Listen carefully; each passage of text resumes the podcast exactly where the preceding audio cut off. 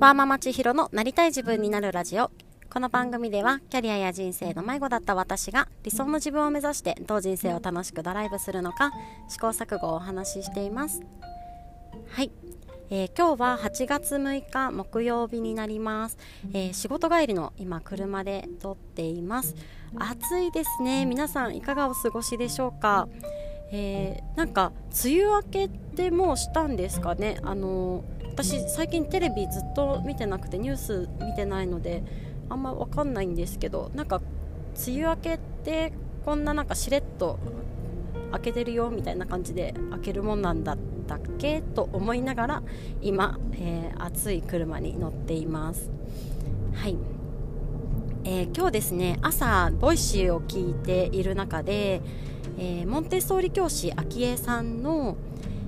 お話を聞いてこう感じることがいろいろあってすごく感動する回だったので今日そのお話をちょっとしたいなと思っております。よかったら最後までお付き合いください。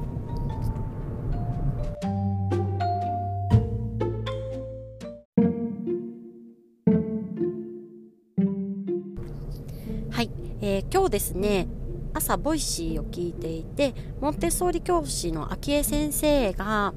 えー、こと子育てをする上で大切にしていることというお話をされていました。でその中でこう出てきたキーワードは、うんと、この子育ての中で育んでいってあげたい大切にしたいっていうのはこう昭恵先生は自分で自分を幸せにする力をこう獲得させてあげたいっていうふうにおっしゃっていたんですね。えーモンテッソーリってあの子育てのゴールはこう自立自分で立つとか自分で律するって書く2つの自立をこうゴールにしているというふうに言われています。でまあ子育てにおいてこう親が関わってあげられるのってもう十数年ですよね。でどんどんこう手が離れていく。で手が離れた先の方がまあ圧倒的に長くて今、ね、人生がもう100年時代というふうに言われていてでその子供の人生100年間の間に例えばもうどんな人とどういうふうにどんな人生をこう選択したとしても自分自身でこう自分を常に幸せにできる力っていうのをつけてあげたいというふうにおっしゃってました。でそのためにこうされてらっしゃることとして、うん、何かができるとかこうできるようになるものが増えていくこととかそういうものももちろん大切とはおっしゃってたんですけれどもそれよりもこううまくいかなくても誰かみたいに上手にできなくてもこう自分は大切にされているっていう無条件に受け入れられているという自覚が持てることというふうにおっしゃっていてもう自分はこうリスペクトを受けるに値する人間であるんだとこう子供自身が認識までいかないですね。もう本当に潜在意識深い潜在意識の中でこう無自覚にもただそういうふうに感じられるように、まあ、言葉だけでなく、まあ、行動一つとってもこう日々のこう生活を繰り返す中でそういったことを伝えてあげたいっていうふうにおっしゃられていました。それでこう感じることがまあいくつかあってその自分で自分を幸せにする力って、まあ、大人である私にもとっても必要なことで今回のこう昭恵先生のお話は親として子供にこう送る。何を送りたいのかとか何を大切に子育てをしたいのかっていうお話だったんですけれども、まあ、成人している私たちはもはやそれをねもう自分自身でする必要があってじゃあその私が私を幸せにするためには何が必要なのかなってとか自分に何をしてあげることができるのかなっていうのをこうちょっとぼんやり考えたりしていました。皆さんはこう何に幸せを感じますか？どんな状態が幸せでしょうか？この自分で自分を幸せにするというのを考えた時にまず最初に出てくるのは、うん、なんか自分は何に幸せを感じて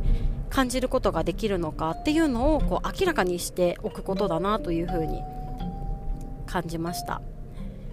自分で自分を幸せにするというふうに考えた時に、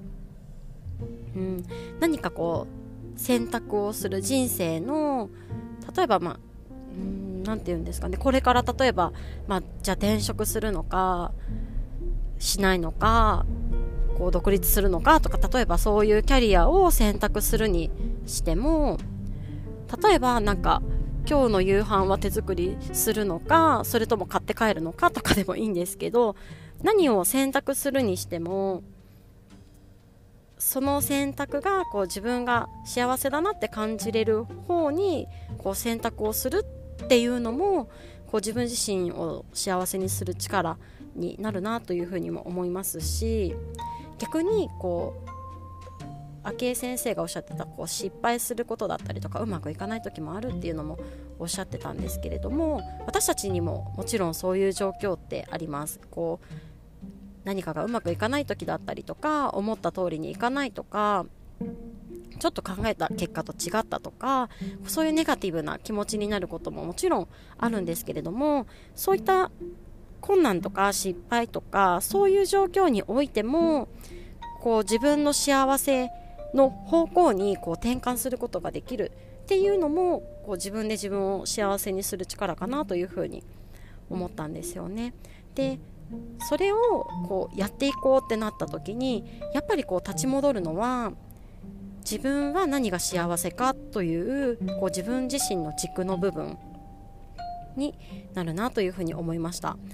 うん、幸せの軸とかこうありたい姿の軸とかうん、自分がご機嫌でいられるのはどういうポイントかとか、まあ、言い換えることはねいろいろできると思うんですけれどもそういった軸っていうのを持っておくとか、まあ、潜在的に持っているだけではなくてそれを認識して言語化できるようにしておくっていうことが大切だなっていうふうに感じました。で今日の回の中で、えー、昭恵先生がまた別でこうおっしゃっていたことでこう響いたことの中にその子育てをする上でこれを大切にするんだっていう方向性を自分の中でこうしっかり定めておく自分だったりとかこう家族の中でこう定めておくことで、まあ、いろんなこう子育てのやり方だったりとか他の人のやり方だったりとかいろんな情報がもうたくさん溢れてると思うんですけれどもそういうのにこういちいち惑わされたりとか左右されたりしないでそのこう自分の軸こう大切にしたいって思っていることの方向に突き進んでいくことができるっていう風なお話もしていらっしゃってでまさにこれがこう自分自身が自分で幸せにできる力なんじゃないかなっていうふうに思ったんですよね。その自分の軸を持って自分の軸に進んでいけることそのものがこう幸せに幸せを獲得していく力になっていくなというふうに思いましたし、まあ、その姿をこう昭恵先生がこうお子さんに見せることでよりお子さんが、うん、なんか自分の人生をあのと自分の人生に軸を持って自分の人生を切り開いていくこう自分で幸せにできるっていうところにまたつながっていくんだろうなっていうふうに思っていました。でこれはもう昭恵先生の子育ての価値観になるんですけれども、まあ、自分の身に置き換えた時には自分の人生の価値観っていうのをこうしっかり据え置くこと。でそれでこう人のあれこれだったりとかこういろんな情報に惑わされることなくこう自分自身でこう人生を切り開いていけるというかそうできることが、うん、自分で自分を幸せにできる力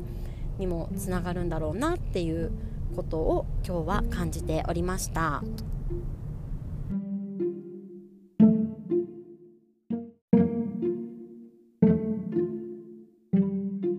はい、今日は自分で自分を幸せにする力というお話をさせていただきました。これですね、もう最終的にもう簡単にまとめると、自分が自分で幸せにあるためにはこう自分軸を持つっていうことと、まあ、自分軸を持って他人軸に左右されないっていうことにも尽きるかなっていうふうに感じました。もうその自分軸っていうのはこう自分が何を幸せと思うのかっていうところもそうですし、まあ、親になった私の立場からするとこうどんな子育てをしたいのかっていうこう大切にしたいことの軸を持っておくこともこう自分軸の一つですしうん、自分の人生をどう生きたいのか自分はどんなことが楽しくてどんなことが嫌いなのかとかもう全てですねそこがもう自分軸っていうところに集約されてるかなというふうに感じました。はい、えー、皆さんは自分で自分を幸せにする力はどんなものだと思われますか？またうん、あなた自身がこう幸せに感じるっていうのはどんなポイントでしょうか？ね、こう親として伝えてあげたい子供に伝えてあげたいこと、まあ、口頭で伝えるだけではなく、うん、こう態度とかこう自分の人生を自分が幸せであることでこう伝えていくこともすごく大切だなというふうに感じましたのでこうなんか皆さんが考えるきっかけの一つになればなとお話をさせていただきました。はい。では今日も最後まで聞いていただいてありがとうございます。また明日。